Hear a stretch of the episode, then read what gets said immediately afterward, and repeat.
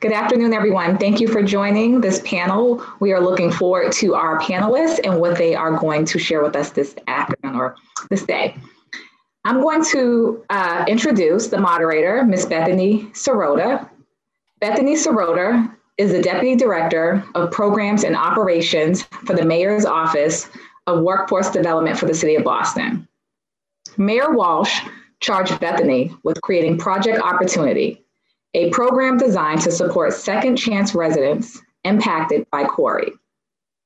In partnership with the Mayor's Office of Public Safety and the Lawyers Clearinghouse, Project Opportunity offers free CORI sealing and expungement clinics, convenes panels on CORI challenges and solutions, and trains frontline workers who support residents impacted by CORI. Prior to this role, Bethany served as the Deputy Director for the Mayor's Office of Fair Housing and Equity for the City of Boston, where she oversaw investigations of allegations of housing discrimination, increased equitable access to affordable housing, and enforced the Fair Housing Act. Bethany received her BA from Temple University and her Juris Doctorate from Suffolk University Law School. As a litigator, Bethany represented clients who could not afford legal counsel, as well as refugees and asylum seekers in the Middle East. Bethany serves on the board of directors of both the Massachusetts Black Lawyers Association and the Neighborhood Birthing Center. She also serves on the Boston Committee for the Sarita and Claire Wright Lucas Foundation and is a 2020 Fellow Graduate of the Partnership Inc. Bethany co founded and co directs Girls Rule, an empowerment program for teenage girls in Roxbury. She is also a member of Citizens Housing and Planning Association, the Massachusetts Academy of Trial Attorneys, and the Nine Streets Neighborhood Association in Roxbury. At this time, we welcome Ms. Bethany Sirota. Thank you so much for that warm introduction, Rantir, and for the opportunity to serve as today's moderator. Um, thank you all for joining us for this very important and wonderful panel conversation. Um, we have a great group of esteemed members of the bar and true public servants um, on our panel today. And I'm so excited about the opportunity to discuss with my, my sisters and brothers of the bar here why we chose uh, and are still choosing a career in public service in order to uh, really better advocate um, and serve underserved populations um, through our careers in public service. I also want to take a moment to thank the Boston Bar Association, the BBA President, Marty Murphy, and the Public Service Committee, uh, which is a subcommittee under the Diversity and Inclusion Committee within the BBA uh, for planning today's event. Special shout out to the Public Service Committee co-chairs, Rontier Farmer and Jamil Moore, with many thanks to Carla Reeves, who is one of the co-chairs of the Legal Careers Committee, if I'm correct, um, and Rontier Farmer, and Douglas Newton, for your hard work in making today's event possible. So before we jump into the good stuff, I want to take a moment to allow our exceptional group of panelists today to introduce themselves. Uh, and we can start with Asha White, Danielle Johnson, then Migdalia Knowles, and um, Ivan Espinoza Madrigal. Asha? How you guys doing? My name is Asha White. Uh, I've spent my entire career in public service I'm the deputy chief of the criminal bureau at the attorney general's office, where I'm lucky enough to serve in the same bureau as Ron Rontier Farmer. Uh, that is, of course, my joy. Um, I started my career in the Suffolk County District Attorney's Office as an assistant district attorney. I did that for four years and then uh, worked at the City of Boston Law Department for one year doing civil litigation. Uh, for the next uh, nine years, uh, I was in private practice. Uh, although we call it private practice, about 95% of my clients were indigent uh, uh, clients, indigent folks who couldn't afford a legal counsel. so um, we were compensated by the state as opposed to directly from, from clients. And that was the majority of my practice, mostly in Roxbury, Chelsea, and then the Superior Courts across the state.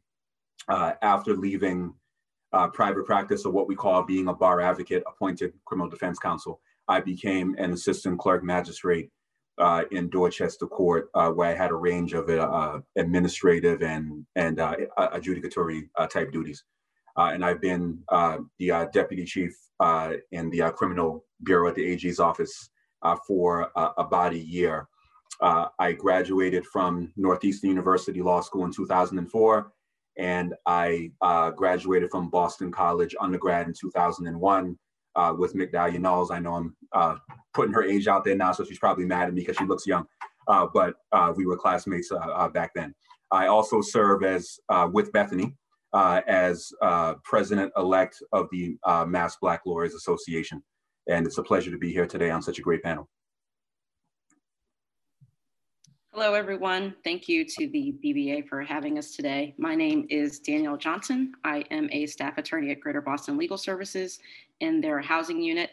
Uh, I've had a very short career, not nearly as long as, as Asha's career, but I've been with GBLS for three years now. I started off in their elder health and disability unit, mostly doing benefit work and housing work, primarily for elders. Uh, and then I made the transition to the housing unit within Greater Boston Legal Services, where I do primarily eviction defense, uh, as you can imagine, since the moratorium ended in Massachusetts, things have been very busy. Um, so that is what a lot of my time is spent doing now. Uh, I currently am a board member for the Massachusetts Black Women's Attorneys Association, and uh, I serve on the board for HEARTH, uh, which is an organization that is geared to ending elder homelessness. Happy to be a part of this board. I went to Suffolk Law University, so I share that uh, with Bethany. I went to uh, University of Maryland undergrad, so I'm originally from Maryland. I'm a Boston transplant, uh, but definitely happy to be here and looking forward to the conversation. Thank you.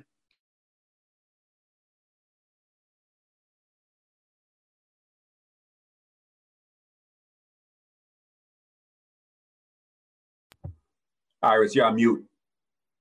No, thank you. Um, hi, everyone. My name is Migdalia Knowles, and I am current. I've also, like Asha just mentioned, um, spent all of my career in public interest.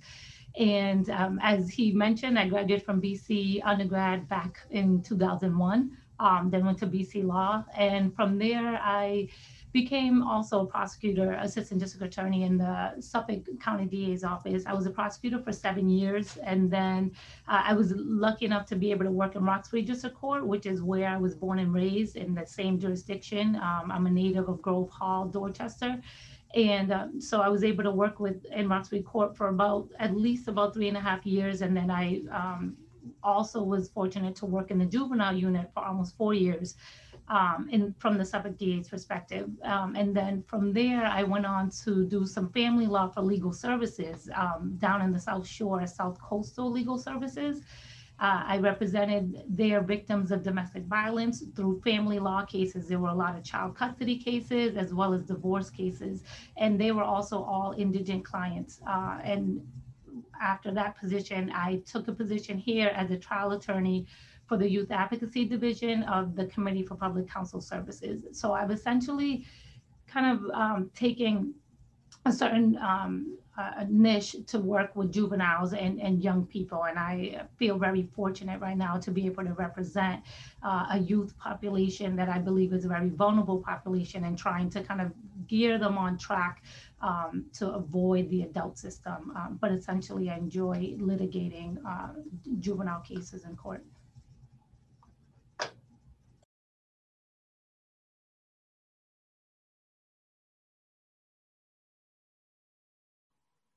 Am I next? Yes. Okay.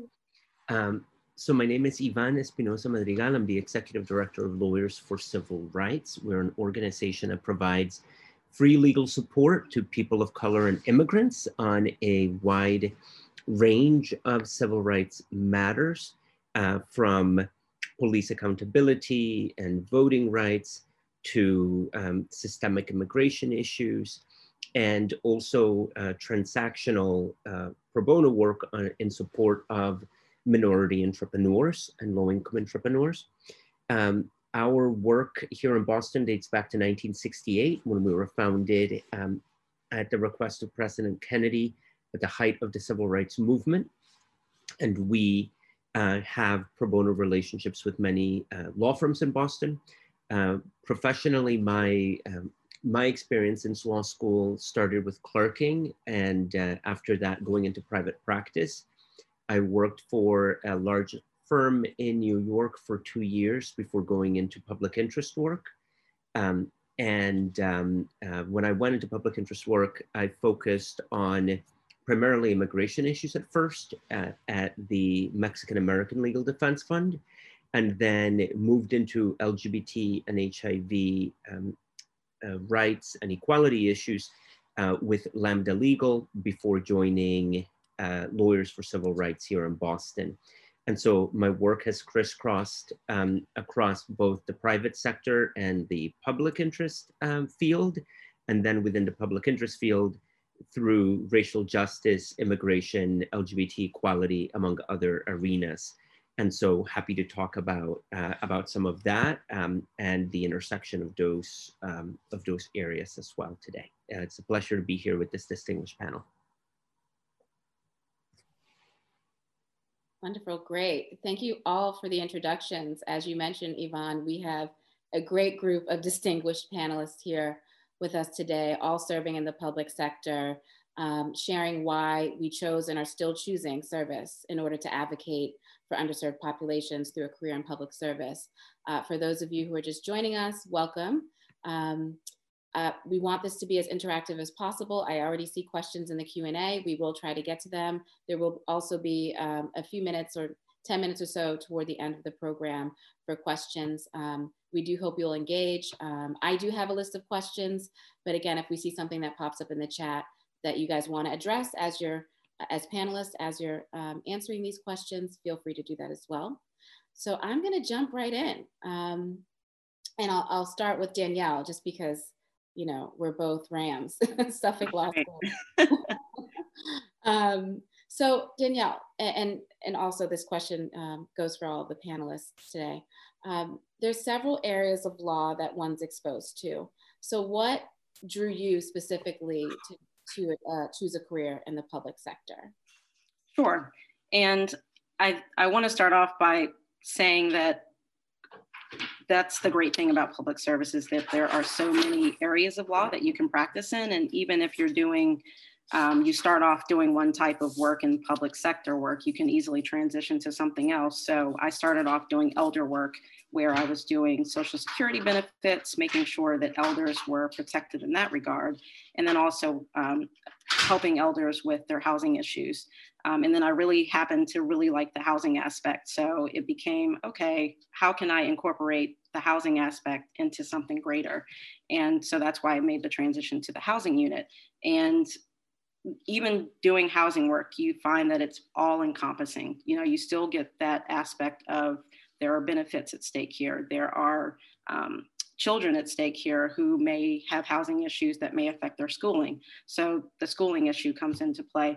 So it was more so a, a, trial and error type of thing where I started off doing one thing and it turned into something completely different, which I think is a lot of, which is one of the great things about public sector work is that it's so encompassing that you can start off doing one thing and then completely do a 360 or 180, I'm not good with numbers, um, and do something different, but still do that public sector work and still feel like you're helping uh, the community. So um, that's kind of how I got involved in it. I, I knew I wanted to help people and I knew this was something that was very true to me. So it was a matter of, okay, well, how can I tailor it to do something that I actually like, even though, you know, I like this work, but I really like this work. So how can I combine the two? So that's kind of how I got interested in the work.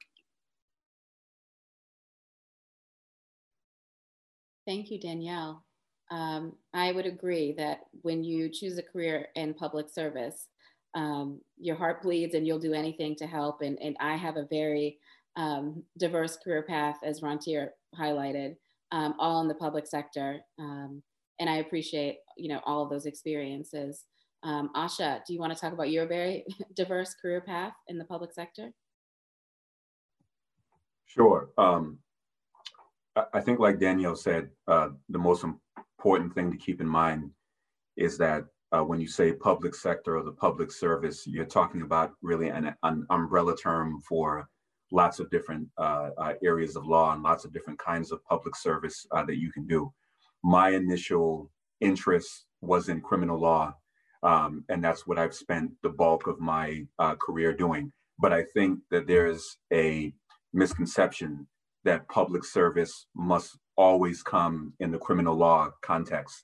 And nothing uh, could be further from the truth. And when I went further along in my career, especially when I spent time as uh, as a assistant clerk magistrate, I spent most of my time in in the civil session where I was uh, presiding over really what you can call indigent civil matters, um, and I didn't quite understand the breadth of it uh, until I was, um, you know, in, court handling uh, uh, those sort of cases.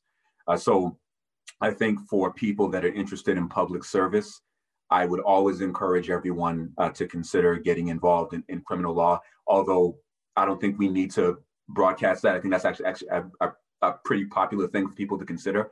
Uh, so I, you know, I, I, I want more and more for young lawyers to consider uh, civil, what we would generally call civil legal aid, right, um, um, across the different states. Uh, to give that some consideration, the criminal justice system is always a, a big issue. It's been the big issue this year. That's not uh, going to be going uh, anywhere anytime soon, uh, for better or for worse. Um, uh, that, that, that's going to be an issue. But right now, we also have um, serious issues of eviction, housing, different things that that you can get involved in. So, my path initially was stepping in, in, into criminal prosecution, which I had to be, in a sense, talked into because that's not what I considered when I went into law school. Um, and I met people and, and they talked to me about uh, uh, some of the good that could be done uh, in, uh, in that particular world. Uh, and they ended up being uh, correct. so that it, it, was partially a desire to do something that was meaningful.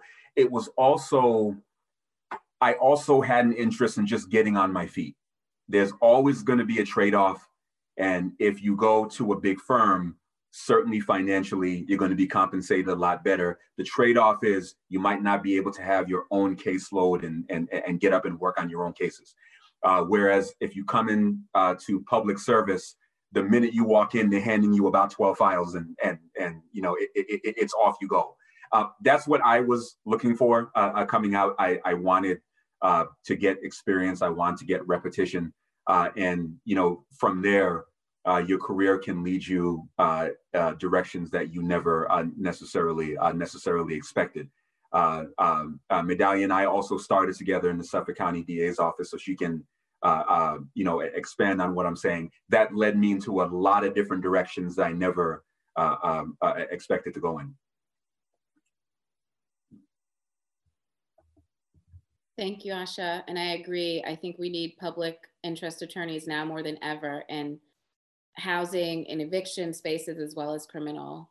Um, Migdalia, do you want to jump in? Yeah, I, I, think to piggyback off of um, what Asha was saying, uh, for one, I, I do have a, a personal bias towards criminal law. And I, I, think it's, you know, and, and this year probably spoke volumes to why, right? Um, for me, it was personal um, in terms of, you know, growing up in an area with high crime when, and looking around my neighborhood and the environment and seeing and feeling injustices, right? Experiencing some of those myself um, in different ways. Um, and so, and, and seeing close loved ones experience it. So for me, I think growing up, it was personal and I never knew like where my career would lead me. I, am thankful that I, I made it through Boston public school systems. Um, and once I did get that shot to to know that wow, I can go to college, I can go to law school. It's like, what do you want to do with it then? You know, and I think that um, for me, because I was also raised on public assistance and and already in a low income um, environment, um, that the the financial stability wasn't really on my radar um, even though you know so i always say like follow what you really want to do uh, for for one um, in terms of your passion. And so for me in law school one of the things that was very settling for me is that i knew what i wanted to do. I knew i wanted to get into public interest in some fashion. I, I really i didn't know if it was only going to be criminal law because you know even though I, I had that passion for that um, but like Asha said, there's the eviction. There's a lot of people going through really tough divorce. Uh, you know, um, oh, other family law, child custody battles are huge. Um, and I learned that only by stepping away from criminal law for a bit, where I could see, you know, children having to fight between mom and dad or the department, the state, uh, DCF taking them. And it's, that was eye opening. So there's so many different ways to be impactful to individual lives. And um, I'm thankful that I didn't only let, I, I had no idea it would be that I would be it would be such a financial sacrifice anyway. That's how blind I was, blinded I was by the passion to do the work. But I will say everything falls into place. You know, um, I think that when you do something you love, like all of that other stuff, like you know your house and car, like things, financial stability, all comes in. You know, kind of falls into place. So I'm thankful I didn't let that guide me. Um, and so you know, coming out of law school, it was I had a similar experience to Asha where I had no idea I would be a prosecutor. I really thought I would go into defense first. Um, however, I did an internship in the office. It really taught me a lot. I met some some good mentors there who who basically were able to show me how your voice could be powerful here and how you could, you know, it's yes on a case by case individual basis, but there is discretion that you have in each position that you take, each role. And when you evaluate the cases you're assigned to, there is an impact that you can make on an individual basis, on again on a case by case basis. And I think at the moment that you feel like you're going to be a robot for a system, that's when you need to evaluate your position and potentially consider, um, you know, opening up for different. Um, options with regard to your position and role. I, I was thankful to have worked in the juvenile unit. That's where I found I really enjoyed working with with youth and teenagers and seeing kind of the issues that they're facing day to day in their positions and and I feel like they don't have certain supports that they need to thrive uh, and they're expected to so we can get into that further later but you know that's it's kind of a personal commitment that that I've made um, that has helped me enjoy working in the public sector. Thank you, Migdalia. I, I can very much relate. Um, I knew uh, while I was in law school or when I went to law school that I wanted to get into public sector or public interest law, especially as it pertained to children and families um, and people impacted by the criminal justice system. But I remember my 2L year sort of being on the fence because I learned of the financial sacrifice that I was going to have to make and what did that mean for my future and posterity. And, um, you know, there were other options where I could go into transactional law and be safe. But I remember going to an event where Charles Ogletree was speaking um, to rising attorneys and he said, he, he, he referred to a quote by Charles Hamilton Houston, who believed that a lawyer was an agent for social change. And he quoted, and I'm paraphrasing, that as a rising lawyer, you can either be an engineer for justice, a social engineer for justice, or a parasite on society. And I felt so convicted. And I, I went forward with my 2L um, summer associateship in a transactional space. And thereafter, I was like, that's it. I'm just, you know, completing this year and I'm going right back to the public sector. And I, I'm, I don't regret it for an, in, in you know, in any moment. Um, and I've been able to sustain somehow financially. So um, I can relate. Um, Ivan, do you want to share? Um, thank you, Bethany. It's great to hear these experiences uh, which have overlap. I would not call private attorneys parasites, but um, but I appreciate what uh, very wise Professor Ogletree always has to say. Um, you know, I was in the private sector for two years, and I think it was really great uh, for allowing me to see how big law works and how, for example, pro bono work gets done within a law firm. What are the levers that have to be pulled to get a law firm engaged in pro bono work? Which frankly, I don't think I would be successful in my job right now at Lawyers for Civil Rights if I hadn't had that experience in big law to, to just understand what the culture and dynamics are. Um, and I and I think also that we need to get into a habit of of creating more opportunities for attorneys from the public sector to go into the private sector, and for attorneys from the private sector to come into the public sector, and to do it actively uh, as a two-way street. And so um, I, I, you know, I I resist the tendency to to really see our work in public interest as, as polar opposites of what the private sector does. Um, but I think there are definitely, you know, for me personally, the work that I've done um, in public interest has been incredibly personally and professionally fulfilling, you know, and um, and of course, at the beginning, you're doing it, you know, with um, church mouse wages, but um, but somehow we all do survive and uh, and and thrive even. And so I do stress to folks, um, you know, not to let the pay be the be the barrier for public interest work, especially if that's where their heart lies.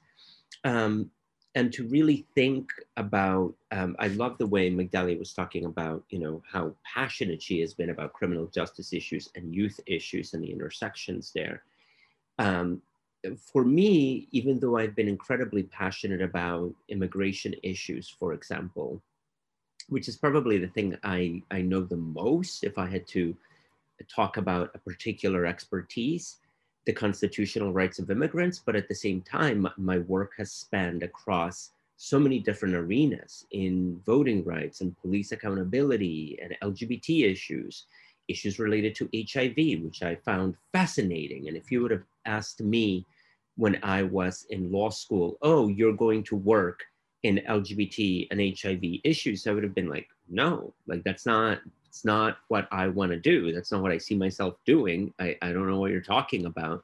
And yet those experiences were incredibly rewarding and, and really allowed me to grow professionally in ways that I wouldn't have uh, had I stuck to, um, to the same thing over time.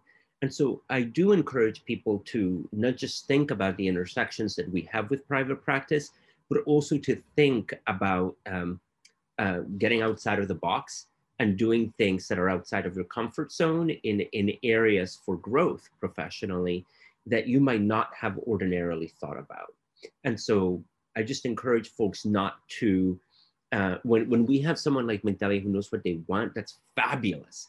But there are so many other students or recent professionals who are still trying to explore things.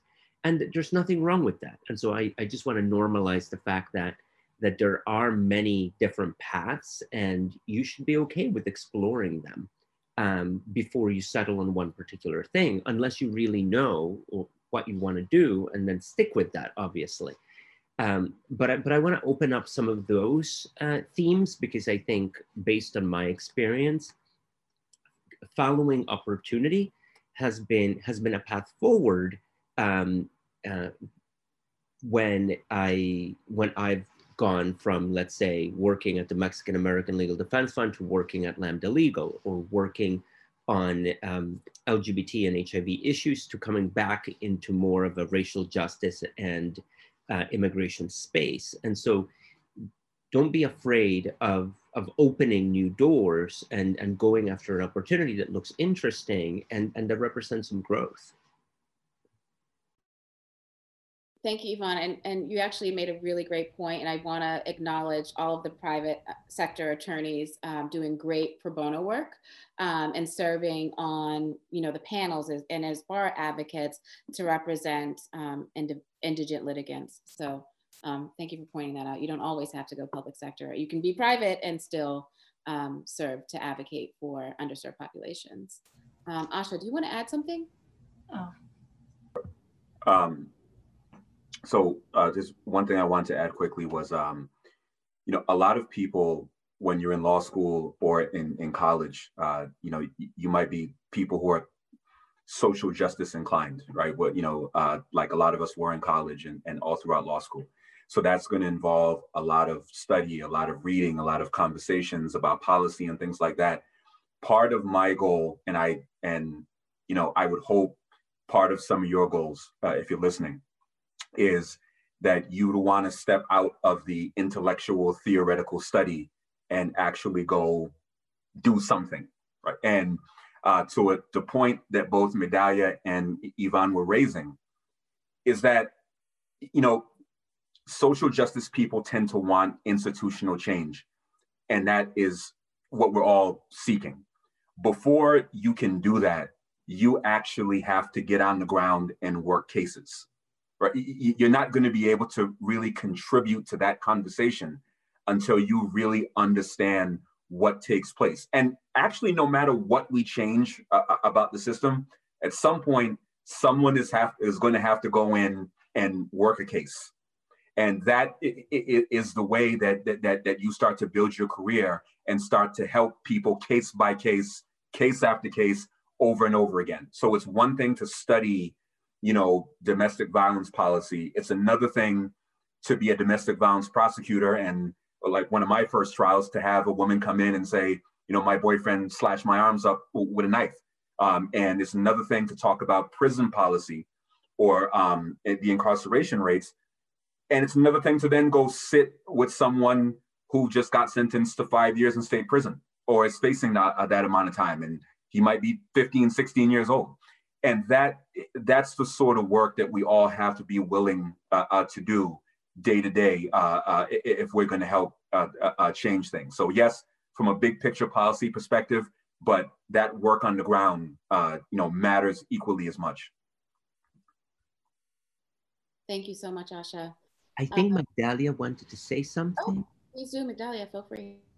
Oh no, I just I thank you, Asha, for saying that. Um, and I just wanted to comment quickly on also something that Ivan said. Just I just want to make sure it was clear, even for my own career. When and then and thank you, Ivan, for saying it. But when you mentioned like, oh, you know, it's great to have someone who knows what they're doing. I just I didn't want to mislead and make it seem like I knew from, I think I knew my commitment in terms of wanting to do something criminal law, but in terms of my niche in, in juvenile justice and the, your passion will unfold with your experiences. So again, like I did not know I would be a prosecutor. I had to do an internship and like what Asha was saying, basically like get on the ground and do the work and meet people there and to see what is that position about. Like, you know, people can tell you what it's about, but unless you're in there doing that that um, live internship, meeting real people and actually doing some assignments where you can see what it's about, then you really won't know. And so that's how my career has unfolded. It has been, and has been somewhat unpredictable. I did not know then I would go do some family law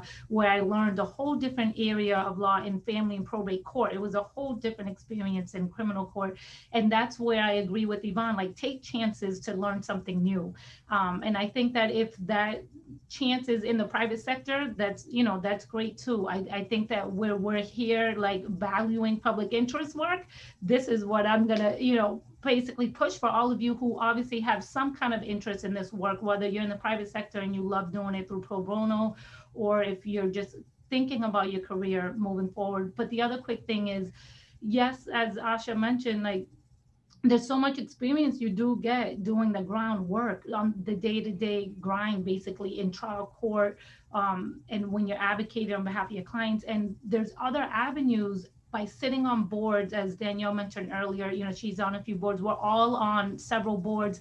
And that is how, another way where your voice can be very powerful. And even if you are, regardless what sector, what sector you're in, as an attorney, those are opportunities that I think you should definitely be looking to um, to achieve as well. Like get on the Boston Bar Association, the Mass Bar Association, get involved. I was president of MAHA, which is the Hispanic Bar Association here in Massachusetts.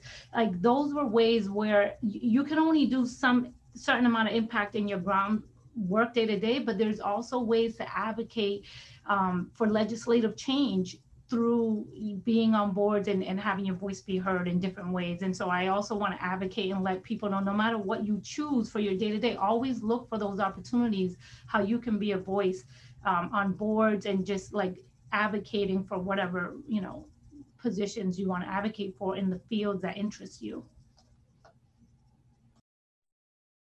Thank you, Migdalia. Uh, so I think I'm going to try to join two questions together, if possible uh, because I think they're great questions. Um, so a is is there a specific population and you guys have touched on this a, bit but is there a specific population that you're particularly passionate about? You may not be currently serving them. I love juvenile justice but i'm serving residents impacted by CORI love both populations. Um, but is there a, a, population that you're particularly passionate about and why? And um, in pursuing this career and serving the population that you're most passionate about, um, what are some of the obstacles that you experience and, and how do you overcome them? Um, so I, we can start with Danielle, then we can go to Ivan, Asha, Migdalia. If you guys want to popcorn, um, feel free. Sure. Um, I mean, when I, prior to working at GBLS, I worked for a private attorney that did um, appellate work for first degree um, murderers, basically. So that was the type of work that I was doing. And it was very interesting, but, you know, it wasn't as um, interesting as I would have hoped because there was sort of a disconnect. You know, your clients are in prison for one, and they're also facing life. So there's no really um, sure outcome of what their case will be. So I wanted to pursue something that was more fast paced, that I could see the results actually happening, which is why I got into disability work. And that kind of um, started at another firm. And then I eventually ended up at, at GBLS. And the elder work was, was great. The benefits work was great. But I started doing the housing work. And that was, you know, this is really interesting. And um, I was very interested and I wanted to see exactly, okay, well, this is just for elders, but what is the other population like for, for non-elders or people that are not elders but are disabled or people that um, have Section 8, that sort of thing. So that kind of delved into, you know, my interest into the housing work. Um, and even with doing the housing work, there are other issues that have presented itself, such as family law issues, such as criminal issues, such as, you know, someone has a Section 8 voucher and there's an issue related to someone in the household.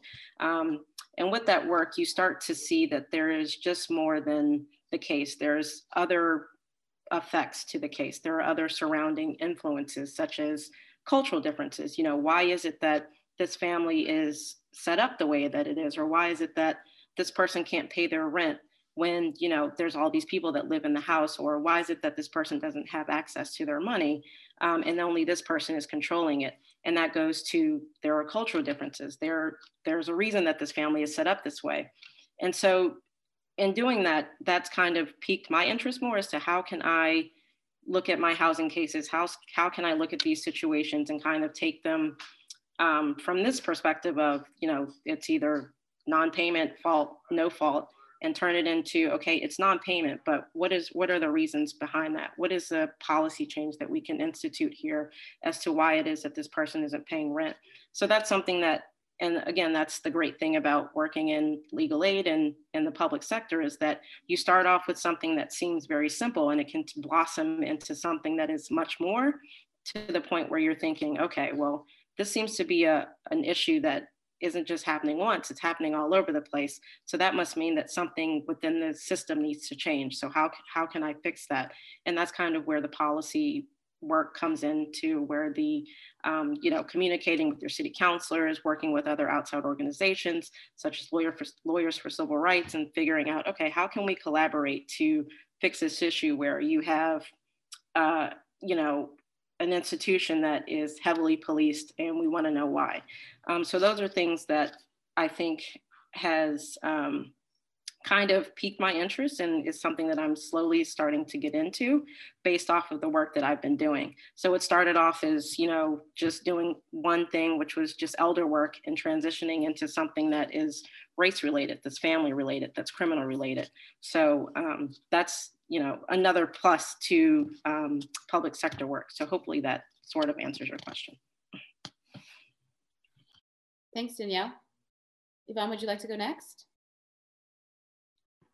Sure. Um, you know, for me, one of the most fascinating populations or or um, or ways of thinking about about people we serve uh, is through an intersectional lens instead of thinking about one particular axis of identity to think about how um, uh, how layered identities are um, more subjected sometimes to um, to more discrimination. And here, right, instead of just focusing, for example, on Black people, to focus on the experience of Black women, or to focus on the experience of Black queer women, uh, or Black women with disabilities, right? So, uh, by way of example, um, the way that discrimination gets compounded when we talk about um, about uh, these issues of identity. And so for me, um, the intersection of identities has always been quite fascinating, and uh, and I think uh, for a couple of reasons. One, because many of us identify across different um, uh, across different lines. That's just a reality of the human experience. Um, and secondly, because the law has done a particularly poor job at acknowledging those intersections, the law still tends to think of people as black or white, um, to put it in, in, in quite a, an abrupt binary, um, and fails to take under consideration, um, and here, of course, I'm, I'm generalizing, but, but you get the idea, fails to take into account the way that um, uh, that people at the intersection of various identities experience discrimination. Um, we've seen this, for example, in the work we've done with um, uh, Black women and instances where uh, schools or other institutions are policing their hairstyles, which are issues not necessarily unique to Black women, but that affect Black women uh, with alarming frequency in ways that other populations are not. And so, um, you know, by way of example, I'm, I'm offering that because I think that it is quite um, uh, quite interesting that the law has not caught up to the to the lived experience of most people at the intersection of various identities. Um, I'm a big fan of um, Kimberlé Crenshaw's um, work um, and literature around uh, issues of intersectionality. And, and I think we need to get the law to acknowledge those intersections um, and to provide remedies that actually deal with the, uh, with the urgency of the issue um, at the intersection of identity. And so for me, it's not about one particular population, but rather about how we look at our client populations and trying to come with a lens of intersectionality in making sure that no one is falling through the cracks and that we're actually doing work that resonates deep on the ground um, with the way uh, people's lived experiences manifest and trying to come up with ways that jurisprudence reflects those lived experiences in much more concrete ways. Um, so, uh, so uh, long answer to your question, but but those are some of the issues that that that are pertinent, I think, in the way that that um, that I do my work and that I try to look at the world. Um, uh, when I think about uh, affected communities or populations that we're serving. Thank you, uh, Ivan. Great insight uh, and points made there. Uh, Migdalia, Asha, do you guys want to jump in?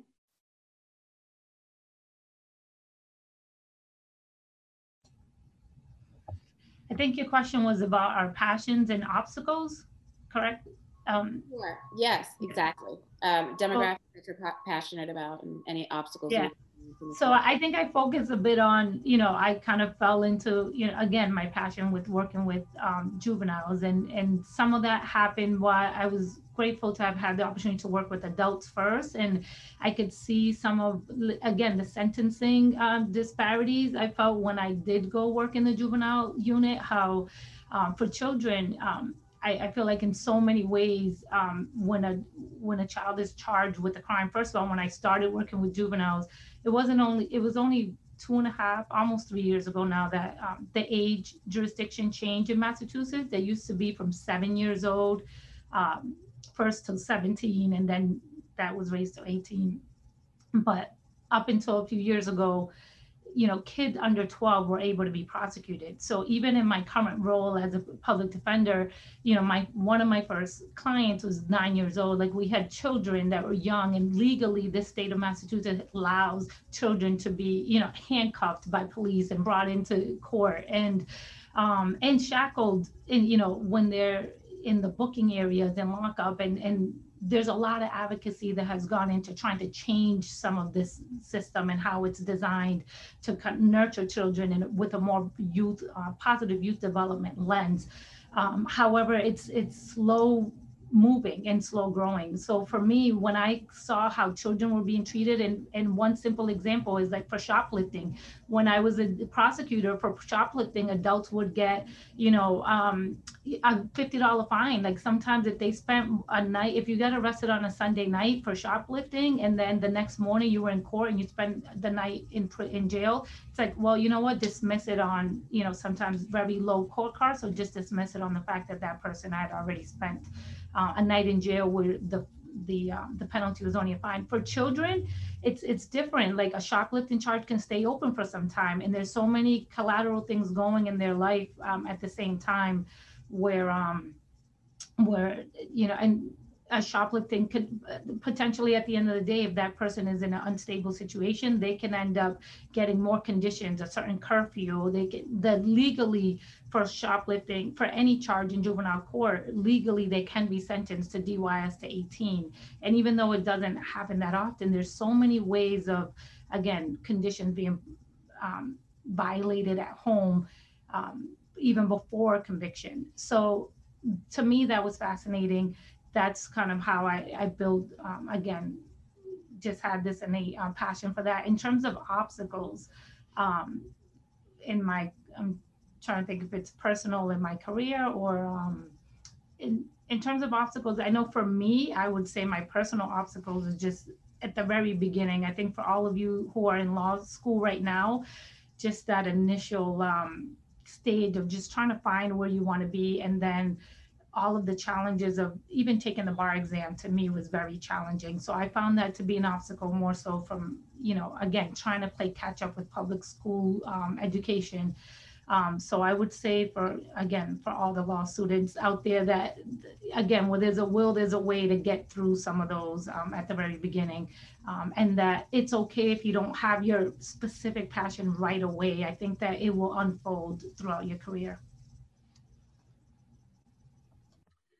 Um, yeah, I, I, think it's I think it's hard to say. You know, if I if I was focused on a specific uh, demographic, I think that my interest uh, was to help you know um, indigent populations, uh, uh you know, uh, poorer people in some way, shape, or form. Uh, that's that's probably where, where my mind was in law school. I knew that's where I would end up. I wasn't sure demographically what that meant. I, I probably had a particular interest uh, in, in in in people of color, but um, it, it, was it, it was uh, you know an interest in helping uh, you know in trying to remedy some of the different kinds of inequality uh, that we see, um, uh, more so based on uh, you know race and social class. Um, in terms of obstacles, I, I, think Medallia, you know, raise the same issue I was going to raise. I, think there's there's a in terms of obstacles, there are personal obstacles, and then there are like institutional obstacles that you'll that you'll face. Personal obstacles, you know, we can have a longer conversation about that. I think personal obstacles can often depend on you know who you are coming out of law school, and that will dictate what some of your obstacles were, uh, are because there are immutable characteristics about you that people will have reactions to uh, and and that will create uh, uh, some different obstacles. So uh, certainly, when I was coming out of law school, uh, I was you know I was a young African American lawyer that brought its own obstacles going into the public sector. in terms of just generally what the obstacles are, institutions are very resistant to change, um, and I'm you know um, that's an understatement of this panel. I mean, but they are very, very resistant to big important change. It doesn't uh, come very easily. Uh, there are set ways of doing things, and you are forced to come in and learn those set ways, or everyone will disregard you. So you can't just come in saying we're going to change this. That's just not really going to happen. Just walking in. Uh, so it's it's learning uh, that culture and understanding where sometimes you have to follow it even if you don't love it, and then finding when you have the leverage to try and and and make those changes and how. Um, and I think that in the public sector uh, sector, we also mentioned you know uh, uh, you know money uh, for people coming in. I I was I was young, so even if they paid me hundred dollars a year, that was hundred dollars more than I ever made in my life. So I didn't I didn't care as much. Uh, but for a lot of other people, you know, th- that's a real issue. You know, our, our, finances are an issue, and, and we want to have families and be able to live in a very expensive city. Uh, so that that can be a challenge. I would say, lastly, that even though you get experience, a lot of these jobs can overwhelm you very, very quickly with a, a, a big caseload, a very demanding culture. Uh, so it, it's very easy for a young lawyer uh, to get a, a, little bit to feel like they're drowning uh, uh, when they come in, especially those first six months to a year. And sometimes the support and the teaching is not where it should be uh, when you're working uh, in different uh, public service agencies. That's not every agency. It, it, it varies greatly uh, agency to agency, but I think it's a it's a fair statement to say that sometimes the supervision and the teaching is not always where it should be. Um, and there are times when the level of professionalism uh, um, is not always where it should be. Uh, and I think there's an unfortunate belief that when you're serving poor people, that you don't have to behave yourself uh, uh, uh like a like a full-fledged professional, like in the in the private sector, where you might not have as big of a poor clientele. Everyone expects an uber professionalism. Uh, um, my hope is that one day we get there when we're serving poorer populations as well you don't you don't always get that uh, when you're serving in public service and it, it's it's a challenge for a younger lawyer or a newer lawyer of any age to maintain their professionalism while watching other people around them not always uh, uh, um, maintain that level so uh, i think those are, are, are the institutional obstacles that that you know that we'll all see thank you so much asha it's mm-hmm. always um, so hard to have these conversations in an hour because there's so much that we want to cover, especially on this very important topic. Um, but we are coming up on time. I think there might be just one sort of last looming question um, that you guys want to close out with. Um, and then if you don't mind, um, you guys just looking into the Q&A, and if there are any questions that you can answer, um, and answer and type the answer, and then we can make sure that they're live for the panelists. Also, if you want to include your information or contact information in the chat, that would be great. Um, but just in closing, is there anything that you would um, you would you'd, you'd, share with those who are looking to enter or grow into in, in the public sector? Um, but also, I think Gavin also posts a really great question around how do you handle the emotional drain that public interest work can take on you, um, especially since it, it touches so closely with our values or experiences. Um, and, and April English also adds, you know, how, how are you guys affording this? Is for someone who's coming out of law school and they're wondering how they can, you know, straddle these loans with the loan forgiveness program, et cetera, um, and they're interested in a career in public service, how can they meaningfully do this work and grow and sustain, um, both in terms of financial self-care and um, general self self-care and well-being. I know that's a lot for five minutes, but just briefly, um, if you guys want to jump in, um, and then I think we said we'll go to 1205 potentially, but not over. Is that right, Rantir? Okay. So if people have to jump, we understand. But if you want to just touch on those questions, guys, be great. Sure. And I think I'm probably one of the newer attorneys of the panel, so I can definitely relate to the younger uh, or the newer attorneys who worry that public sec- sector work, you can't survive. Trust me, you can. I, I don't live in a house, but I live in an apartment and I'm, I'm doing fine. So you too will be fine. Um, and I think, you know, with the loan forgiveness program, which is great, you do 10 years if you are, you know, come out of law school and you're 27, you only have to work in public sector until you're 37 and all your law school loans are paid off. So that is a plus to the type of work uh, that you do. Obviously, that shouldn't be the reason why you do the work, but that is an added bonus to doing the work. Um, and I think, you know, and I believe, I think everyone touched on this in the panel is, you know, in law school, you have this idea of what it is to be a lawyer and you get these conceptions from different television shows. But at the end of the day, you have to look at what it is that you want to feel good about at the end of the day. And that's the great thing about public interest work is I I feel really good about the end at the end of the day about the work that I did. Um, so it's it's really rewarding in that regard. And I think it's also important to note that you can get so much experience doing this work. You know, you start off doing one thing and then you go off and do something else. Uh, it opens a lot of doors for you, which is even better. You know, a lot of uh, you work for um, the government, you work for GBLS, you work for LCR. People know those names, and that's what makes you know you sort of reputable. And it's always great to have you know, oh, you work at Greater Boston Legal Services. I know that place well. We've collaborated with them, or um, that sort of thing. So I think that's important to make note of as well when you're doing this work because it's um, all the other stuff is kind of fluff and you kind of get lost in the weeds about it, but you want to feel good about the work that you're doing. And I think that this type of work will allow you to do that. And then lastly, I just I just want to note that um, the and Asha kind of brought this up is you work with a lot of different people who have different personalities. And I know for, you know, from personal experience at Greater Boston Legal Services, there are people that have been practicing for as long as I am old. So it's very intimidating, but I promise you that it's a, it's a community group. I mean, I can go to LCR if I don't have, a, if I don't know the answer, someone will know the answer. So it's always good to have that um, collegiality, not only within your organization, but amongst other organizations. Thanks, Danielle. Ivan? Thank you, uh, Bethany, for moderating us today. It's been wonderful to be here with such a distinguished panel.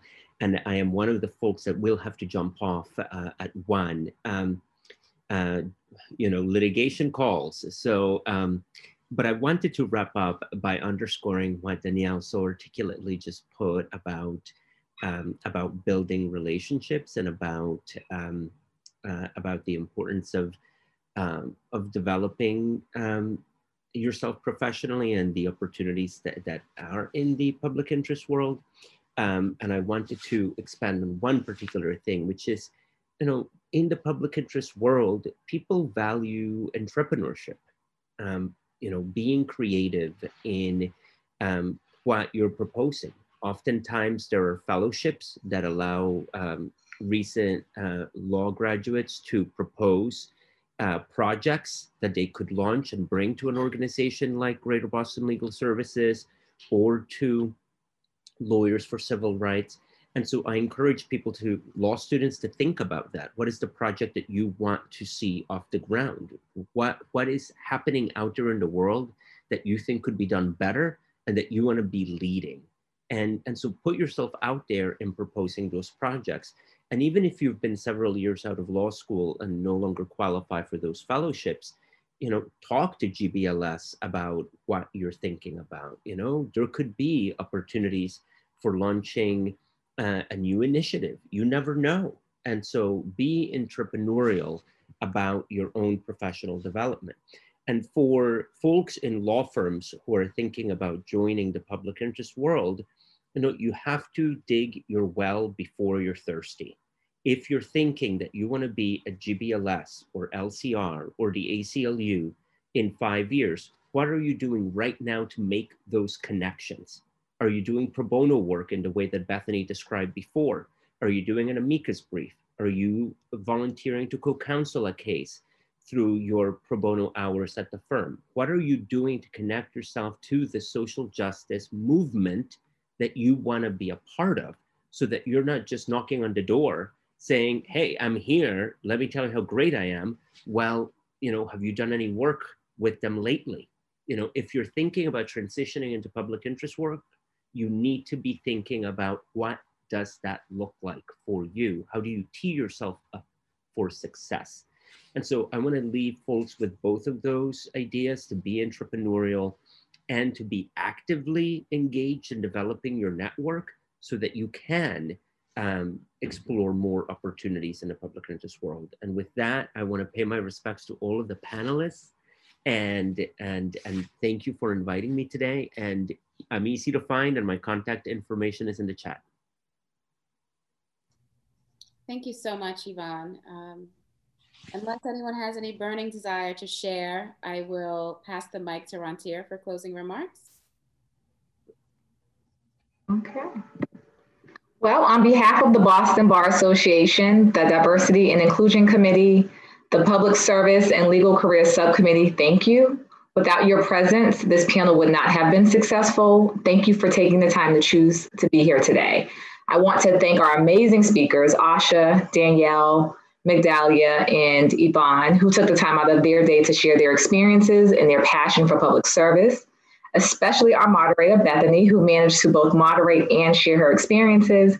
And a special thank you to Doug Newton, Carla Reeves, and Jamil Moore, who also helped make sure that this panel happened without any issues. So thank you all. Thank you to the speakers, the attendees. We really and truly appreciate you guys being here with us today. Thank you.